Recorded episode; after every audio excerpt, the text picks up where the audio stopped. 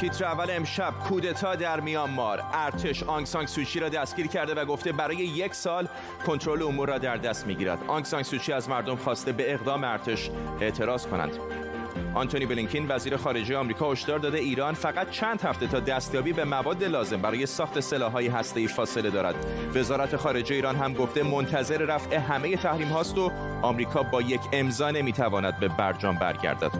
و ماموران ویژه موساد در دهلی مشغول تحقیقات درباره انفجار روز جمعه در نزدیکی سفارت اسرائیل در پایتخت هند. همزمان اسرائیل تهدید کرده برای جلوگیری از دستیابی تهران به بمب اتمی آماده است تأسیسات هسته ایران را بمباران کند. به تیتر اول خوش آمدید.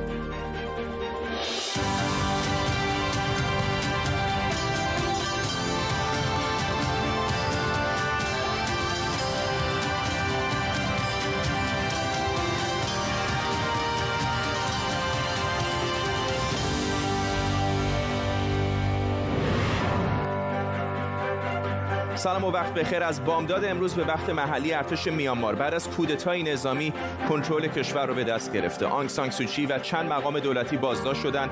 ارتش اعلام حکومت نظامی کرده و گفته کنترل کشور رو برای یک سال به دست می‌گیره. همین آبان ماه امسال حزب اتحادیه ملی دموکراسی به رهبری خانم سوچی با 83 درصد آرا در انتخابات پارلمانی پیروز شده بود. ولی ارتش با رد نتیجه انتخابات این حزب رو به تقلب گسترده متهم کرده. همزمان زمان آنگ سانگ سوچی از مردم خواسته در برابر کودتای نظامی مقاومت کنند و به خیابونها بیان. سازمان ملل متحد و بسیاری از دولت‌ها کودتای میانمار رو محکوم کردند. قرار شورای امنیت سازمان ملل هم فردا جلسه فوق‌العاده برای بررسی اوضاع در این کشور تشکیل بده. در طول برنامه به کمک تیمی از کارشناسان خبرنگاران اوضاع میانمار و خبرهای دیگر رو دنبال می‌کنیم. پیش از همه بریم سراغ همکارم نیلوفر پور ابراهیم از پاریس که تمام آنچه که در میانمار داره اتفاق میفته رو دنبال کرده. نیلوفر. در مورد واکنش ها بیشتر باید بگم فرداد اتفاقی که افتاده باعث شده کشورهای مختلف واکنش نشون بدن رهبران جهانی اون رو محکوم بکنن و خواستار آزادی هرچه سریعتر خانم سوچی و همینطور در واقع بقیه افرادی که بازداشت شدن امروز بشن معتقدن که این اتفاق کودتای نظامی روند دیپلماتیک و همینطور اصلاحات در این کشور رو به خطر میندازه. دبیرکل سازمان ملل واکنش نشون داده گفته که این یک ضربه جدی به اصلاحات دموکراتیک در میانمار و خواسته که از خشونت خودداری بکنن همه طرف ها و به حقوق مردم احترام بذارن. دولت جدید آمریکا واکنش نشون داده به ارتش میانمار هشدار داده. گفته که با هر گونه جلوگیری از انتقال دموکراتیک قدرت مخالفه و اگر که وضعیت به همین شکل ادامه پیدا بکنه در برابر مسببینش اقدام می‌کنه. آقای بلینکن وزیر خارجه آمریکا هم خواستار آزادی هرچه سریعتر بازداشت شدگان شده. سران اتحادیه اروپا واکنش نشون دادن. چین گفته که طرفین باید اختلافاتشون رو حل بکنن. ترکیه گفته نگران وضعیت مسلمانان روهینگاست. ولی دو و کشورهای مثل میانمار تایلند یا کامبوج گفتن این موضوع یک مسئله داخلی میانماره نیلوفر پور ابراهیم خبرنگار ما در پاریس ممنونم از تو. شرایط بسیار در میانمار ناپایدار هستم. طور که گفتم امروز صبح ارتش میانمار آنگ سانگ سوچی رهبر اتحادیه ملی دموکراسی رو همراه تعدادی از مقامات ارشد این حزب بازداشت کرد. در بزرگترین شهر این کشور یانگون اینترنت و شبکه‌های تلفن همراه برای ساعتی قطع شد و تلویزیون دولتی هم اعلام کرده به دلیل مشکلات فنی قادر به پخش برنامه ها نیست. بانک سراسر کشور هم تعطیل شدند. وضعیت اضطراری اعلام شده و قدرت موقتا به دست فرمانده کل ارتش افتاده. این کودتا به دنبال انتخابات سه ماه پیش در میانمار صورت گرفته که در اون حزب خانم سوچی یعنی حزب اتحادیه ملی دموکراسی با کسب بیش از 80 درصد آرا پیروز شد. اما ارتش معتقد در انتخابات تقلب شده. در هفته های اخیر با بالا گرفتن تنش نگرانی های مطرح بود که ارتش ممکنه دوباره قدرت رو به دست بگیره.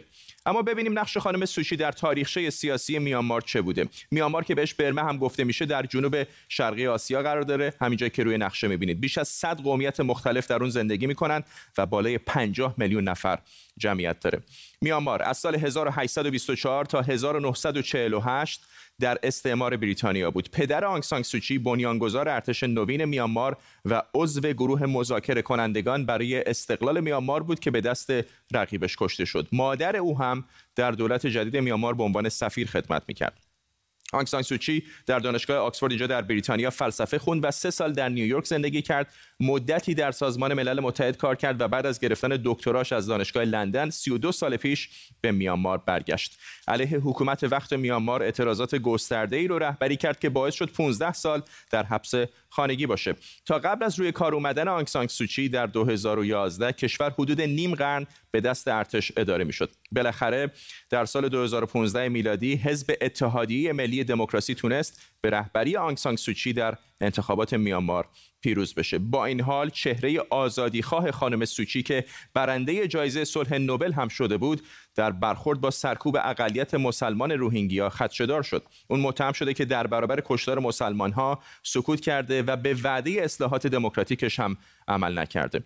اقدامات آنگ سوچی با محکومیت شدید جامعه بین‌المللی هم روبرو شده بود. حالا انگار دوباره نوبت به روی کار اومدن ارتش رسیده و کشور قراره به دوران قبل از دموکراسی برگرده. آنگ سوچی هم در نامه‌ای گفته که این اقدام ارتش کشور رو دوباره به دیکتاتوری میکشونه و از هوادارانش خواسته که به این کودتا تن ندن و اعتراض کنند سوده صدرایی یک ایرانی جهانگرد که اتفاقا در میانمار گیر افتاده و نمی‌تونه از این کشور خارج بشه به تیتر اول در مورد شرایط خودش و این کشور گفت. حال حاضر ده ماهی که توی کشور میانمار به خاطر کرونا و بسته شدن مرزها گرفتار شدم. امروز به صورت ناگهانی اینترنت توی کل کشور قطع شد. هم اینترنت وای فای و هم اینترنت سیم کارت های مختلف. و حتی امکان پذیر نبود که با سیم کارت با هیچ سیم کارتی نمی‌شد تماس تلفنی برقرار کرد.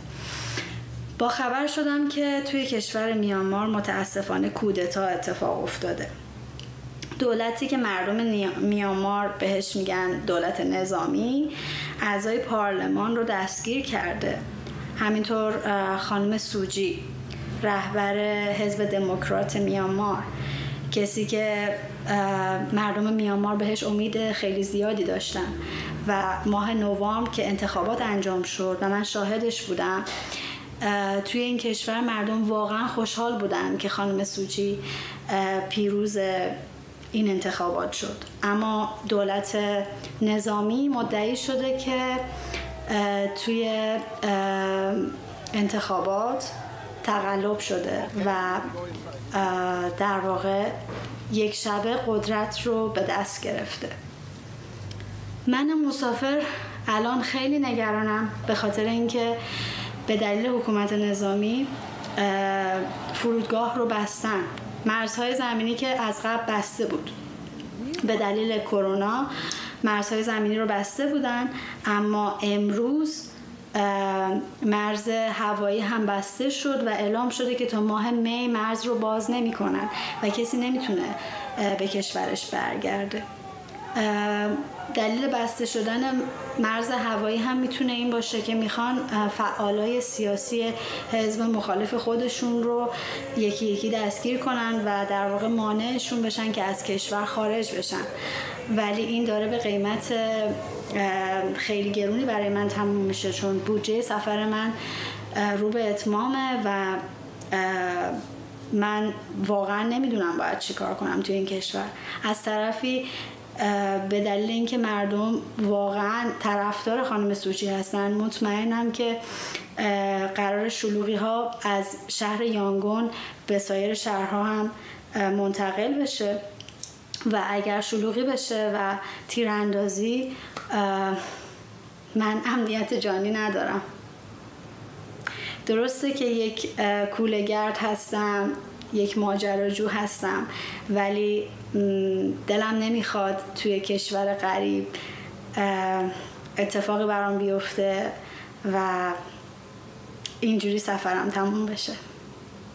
سوده صدرایی بود یک ایرانی جهانگرد که در میانمار در وسط این کودتا گیر افتاده. کمی پیشتر هم ارتش میانمار اعلام کرد که از الان تا ساعت 6 صبح وقت محلی در میانمار رفت آمد. ممنوع هست حکومت نظامی در این کشور برقرار شده. آنتونی بلینکین وزیر خارجه آمریکا هشدار داده ایران ممکنه در عرض چند هفته به مواد لازم برای ساخت سلاح هسته‌ای برسه. همزمان سعید خطیبزاده سخنگوی وزارت خارجه ایران هم گفته ما منتظر اقدام موثر آمریکا یعنی رفع تمامی تحریم ها هستیم و آمریکا نمی‌تونه با یک امضا به برجام برگرده. آرش علایی همکارم از واشنگتن دی سی با ماست. آرش می‌دونم که کمی پیشتر قرار بود که رئیس جمهوری آمریکا در مورد سیاست خارجی صحبت بکنه. گمان می‌کردم که احتمالا در مورد ایران هم حرف بزنه ولی حالا در خلای اون وزیر خارجه اشاره کرده.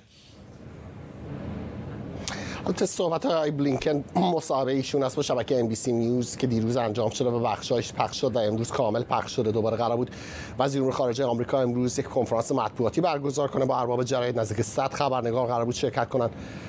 اما الان برف گسترده ای منطقه شمال شرق آمریکا که واشنگتن هم جزش میشه رو در بر گرفته. می‌گویند که قرار است در طول امروز و فردا نزدیک به 60 تا 70 سانت برف ببارد. البته فعلا هنوز خیلی برف نباریده. به هر جهت کافی بود که آقای بلینکن به این کنفرانس مطبوعاتی نرسه. در صحبتایی که با شبکه ام نیوز کرد از چند جهت اهمیت داشت. یک این بود که اولین مصاحبه وزیر امور خارجه آمریکا بود از وقتی که در سنا تاییدیه‌اش گرفته بود. دو به بخش های مختلفی از سیاست خارجی آمریکا اشاره کرد از جمله جمهوری اسلامی ایران و گفتش که ایران الان با این وضعیت غنیسازی اورانیوم و اضافه کردن آبشاری از سانتریفیوژ های جدید خیلی راحت می‌تونه در از چند هفته به مقداری از پلوتونیوم غنی شده برسه که بتونه برای یک بمب کافی باشه. سه خبرنگار ام از ایشون راجع به آمریکایی هایی که در بند هستن در ایران یا دو تابعیتی هایی که در بند هستن در ایران صحبت کرد و گفت آیا این هم باید جزء پیش شرط های مذاکره با ایران باشه؟ آقای بلینکن حاضر نشد بله بگه به این مسئله. گفت مسئله این دو تابعیتی ها و کسایی که آمریکایی هستن در ایران هستن باید حل بشه. چه به مسئله اتمی ربطش؟ بدیم یا ندیم؟ ممنونم از علی خبرنگار ما در واشنگتن دی سی. مرزاد بروجردی رئیس دانشکده امور بین الملل ویرجینیا تک از لس آنجلس هم به ما پیوسته. آقای بروجردی شاید بسیاری از مخالفان آقای بایدن الان ببینن که کم و بیش سیاست های او تا اینجا دست کم آنچه که داریم می‌بینیم خیلی تفاوتی به نظر نمی‌کنه با دولت قبلی. یعنی همون فشارها همچنان هست. بی 52 ها در نزدیکی خلیج فارس پرواز می‌کنن. وزیر خارجش هشدار میده که ایران در آستانه دستیابی به سلاح هسته‌ای هست. آیا به نظر شما اینا همه حرفای لفظی است فقط یا واقعا دولت بایدن به دنبال اون صلح راحت به دست یافتنی که خیلی فکر می‌کردن هست یا نیست؟ از کنم که ببینیم فکر می‌کنم که نه در دستور کار دولت آقای ترامپ بود که با ایران درگیری نظامی پیدا بکنه و نه همچنین برای آقای بایدن.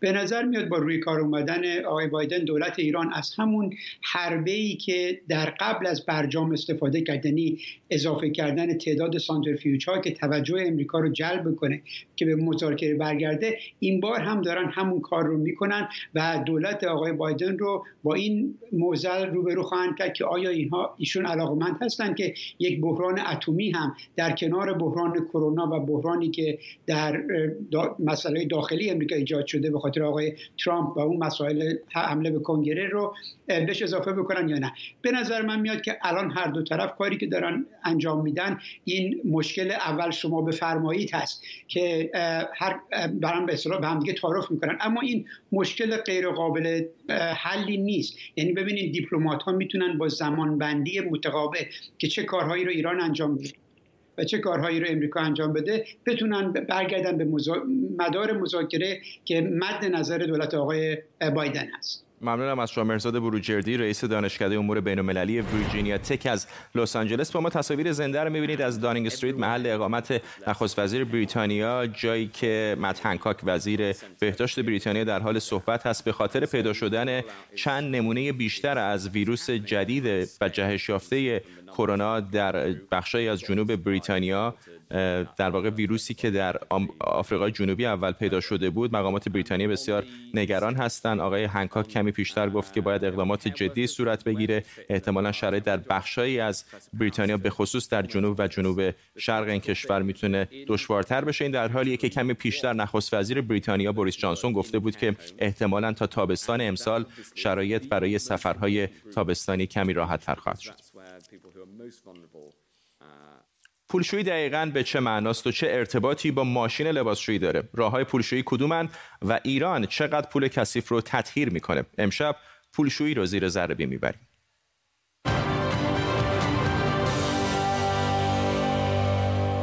در خاطرات اولین رئیس جمهوری چپ دست آمریکا هربرت هوور یکی از خلافترین گانگسترهای تاریخ نام برده شده که همه شیکاگو رو سر انگشتش میچرخونده.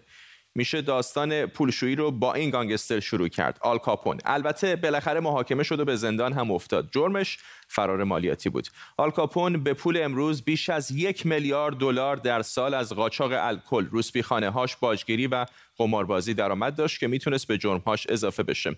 اما این همه پول اصلا معلوم نبود که کجا هست چه برسه که بشه مدرک علیه آلکاپون پولهای آلکاپون شده بود مغازه و ملک و بنگاه تجاری که به اسم خودش نبودن. یکی از کسب و کارهاش خشکشویی های عمومی بود که فقط پول نقد قبول می‌کردن. آلکاپون پول فعالیت های غیرقانونیش رو به نام درآمد از فعالیت این خشکشویی ها وارد چرخه اقتصاد رسمی می‌کرد. این مغازه های لباسشویی آلکاپون یکی از دلایل عنوان پولشویی کلی هم فیلم درباره اون ساختن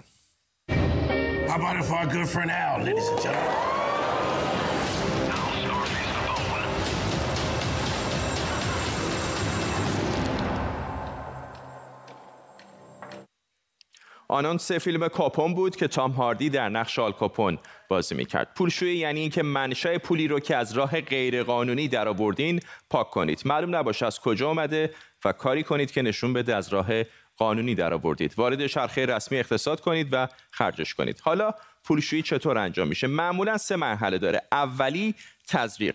مثلا پول قاچاق رو به سرمایه تبدیل کنید. پول رو خورد خورد می‌ذارن توی بانک یا در بنگاه هایی که با پول نقد کار می‌کنن و به سرمایه تبدیلش می‌کنن. مثلا یه می‌خونه می‌زنید و خودتون به حساب خودتون به جای مشتری ها پول نقد میریزید. مرحله دوم لایه گذاری یعنی انجام معاملات و تراکنش های مختلف و متعدد. تا اونجایی که میشه تلاش می‌کنن پول رو از سرمنشأ اصلیش پنهان و دور کنن. مثلا جابجایی پول توی حساب های مختلف یا تبدیل اون به سرمایه های قابل معامله مثل آثار هنری. مرحله سوم ادغام. بازگشت پول تمیز شده به نظام اقتصاد رسمی. این بار خونه یا اثر هنری که با پول کثیف خریداری شده رو قانونی میفروشید. پول تمیز شده رو می‌تونید حالا راحت ازش استفاده کنید. چند تا از فنونی که پولشوها استفاده می‌کنن اینهان. سهام بندی پول رو کم کم و در مقادیر جزئی تر و کوچکتر وارد حسابهای بانکی می‌کنن یا باهاش خریدهای ارزونتری انجام میدن که شک برانگیز نباشه. جابجایی فله پول هم هست یا همون جابجایی اسکناس؟ شبیه قضیه داستان چمدونهای پر از دلاری که سپاه پاسداران به سازمان حماس داده بود. یا مثلا خرید و فروش ارزهای دیجیتالی مثل بیت کوین. و البته خرید و فروش آثار هنری. در حراجهای هنری معمولا هویت خریدار پنهان میمونه و در نتیجه راهی مناسب برای پولشویی محسوب میشه. فقط در سال 2018 ارزش معاملات هنری در دنیا بالای 67 میلیارد دلار بوده. طبق گزارش سازمان ملل مقداری پولی که سالانه تنظیف یا شسته میشه معادل دو تا 5 درصد کل تولید ناخالص داخلی دنیا یعنی چیزی در حدود 800 میلیارد تا 2000 میلیارد دلار. you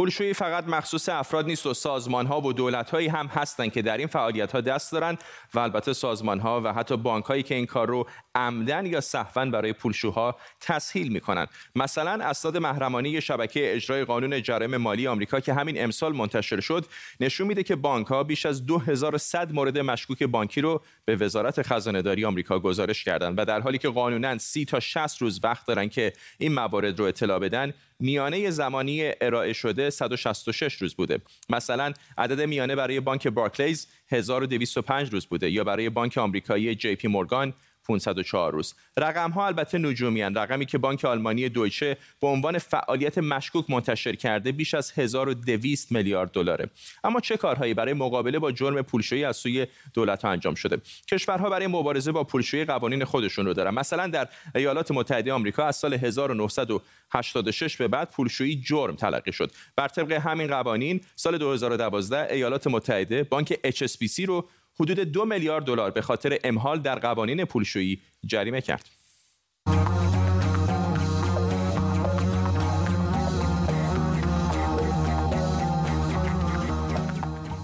این سازمان گروه اقدام ویژه یا FATF که همین الان ویدیوش رو دیدید شاید مهمترین و معروفترین سازمانیه که دنیا کم و بیش توصیه هاش رو اجرا می‌کنن بر کسی هم پوشیده نیست که اوضاع ایران در مورد پولشویی اصلا خوب نیست ایران و بعد از ایران دوم و سوم هستند همچنین لیست سیاه FATF هم هست. اینم بگم که فقط دو تا کشور تو دنیا در لیست سیاه FATF هستند ایران و کره شمالی. یعنی از نظر این سازمان ایران در زمینه پولشویی تامین مالی تروریسم و تامین مالی برای سلاح‌های اتمی کشوری پرخطر محسوب میشه. پولشویی آفت اقتصاد کشورهاست. چرخه پیچیده که می‌تونه موجب نابودی اقتصاد و ویرانی جامعه بشه. محدوده غذای مختلف. الان بیت کوین و ارزهای دیجیتال دیگه هم اضافه شده. آیا این پیدا کردن سوزن در انبار کاه نیست؟ بازی موش و گربه نیست؟ به نتیجه می‌تونه برسه یا همینطوری فقط ادامه دار خواهد بود؟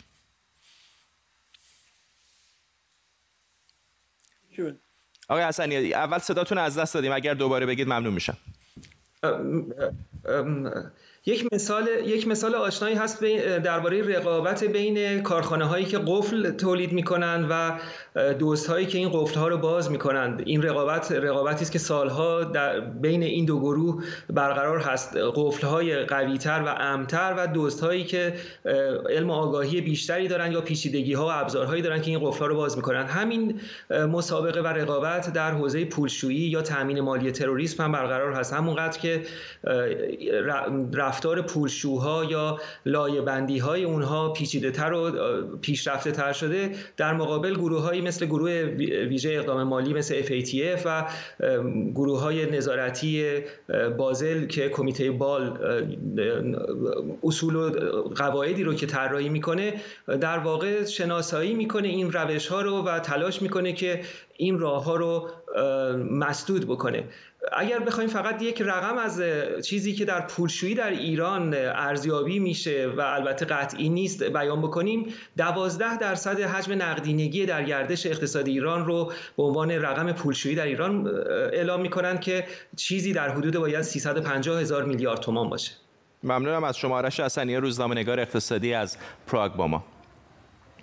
موساد یک تیم ویژه برای تحقیق درباره انفجار در نزدیکی سفارت اسرائیل در دهلی به هند فرستاده. نیروهای امنیتی هند هم یک هواپیمای ماهان و تمام 94 سرنشین این پرواز رو ساعتی بعد از انفجار بازرسی کردند. بنیگانس وزیر دفاع اسرائیل گفته کشورش هدف روشنی داره و اون عدم دسترسی جمهوری اسلامی به بمب اتم و برای این هر کاری لازم باشه انجام میده از جمله حمله به تأسیسات هسته ای ایران همکارم اشکان صفایی از اورشلیم در اسرائیل با ماست با جزئیات بیشتر اشکان بله خب بنی گنز این صحبت ها رو در یک مصاحبه با شبکه تلویزیونی مصری القد کرده. اولین مصاحبه این شبکه تلویزیونی با یک وزیر دفاع اسرائیلی بود. گنز گفته که هدف قایی و نهایی اسرائیل این هست که اجازه نده جمهوری اسلامی ایران به سلاح اتمی دست پیدا کنه. گفته برای این موضوع همه گزینه هم روی میز هست گفته که ارتش آمادگی این رو داره که اگر لازم بشه به تاسیسات اتمی ایران حمله کنه. هرچند که ابراز امیدواری کرده که کار به اونجا نکشه. گنز همچنین مردم ایران رو در این مصاحبه خطاب قرار داده گفته که می‌خوام مردم ایران بدونن که من با اونها هیچ دشمنی ندارم. گفته که مردم ایران شایستگی این رو دارن که مثل مردم دیگر کشورهای جهان از یک زندگی نرمال برخوردار باشن. اما به گفته او حمایت رژیم ایران از تروریسم از جمله از حزب الله و حوسی ها در واقع نیاز داره که بهش واکنش نشون داده بشه. از اون طرف هم اشاره کرد که در واقع اگر جنگ جدیدی در منطقه در بگیره فقط بین ارتش ها نخواهد بود بلکه در واقع غیر نظامیان هم در اون وارد خواهند شد. گفت که حماس و حزب الله غیر نظامیان رو در اسرائیل هدف قرار خواهند داد و اسرائیل هم ناچار هست که در واقع به انبارهای تسلیحاتی این گروه ها که به گفته او در مناطق مسکونی در خانه های مسکونی هستند در واقع حمله کنه. ممنونم از تو اشکان صفحه خبرنگار ما در اسرائیل. تصاویر زنده داریم از میدان تایمز در نیویورک. همونطور که می‌بینید برف و کولاک این شهر مهم شرق ایالات متحده آمریکا رو فرا گرفته. شهر نیویورک وضعیت فوق العاده اعلام کرده. در همسایگی نیویورک نیوجرسی هم وضعیت فوق العاده اعلام کرده. در پارک مرکزی نیویورک یا همون سنترال پارک حدود 25 تا 38 سانتی متر برف نشسته. اینجا در مرکز نیویورک هم همونطور که می‌بینید محله معروف Times Square پر از برف شده. بخش دیگر از شرق آمریکا از جمله پایتخت این کشور واشنگتن دی سی هم با طوفان و برف روبرو شدن. از زمین بریم به هوا. تصاویر زنده داریم از ایستگاه بین‌المللی فضایی جایی که دو نفر از فضانوردان آمریکایی در حال پیاده روی هستند مایک هاپکینز و ویکتور گلوور که هر دوتا آمریکایی هستند در حال پیاده روی فضایی هستند از چهار ساعت پیش شروع کردن پیاده روی رو تا دو ساعت دیگر هم احتمالا ادامه خواهد داشت. برنامه اصلی اونها تغییر باتری در ایستگاه بین‌المللی فضایی هست و نصب دوربین های با کیفیت بالا در بدنه ایستگاه فضایی بین‌المللی. تصاویر زنده رو می‌بینید از ایستگاه فضایی بین‌المللی. به این ترتیب می‌رسیم به پایان تیتر اول امشب. تا فردا با همین ساعت و تیتر اولی دیگر بدرود.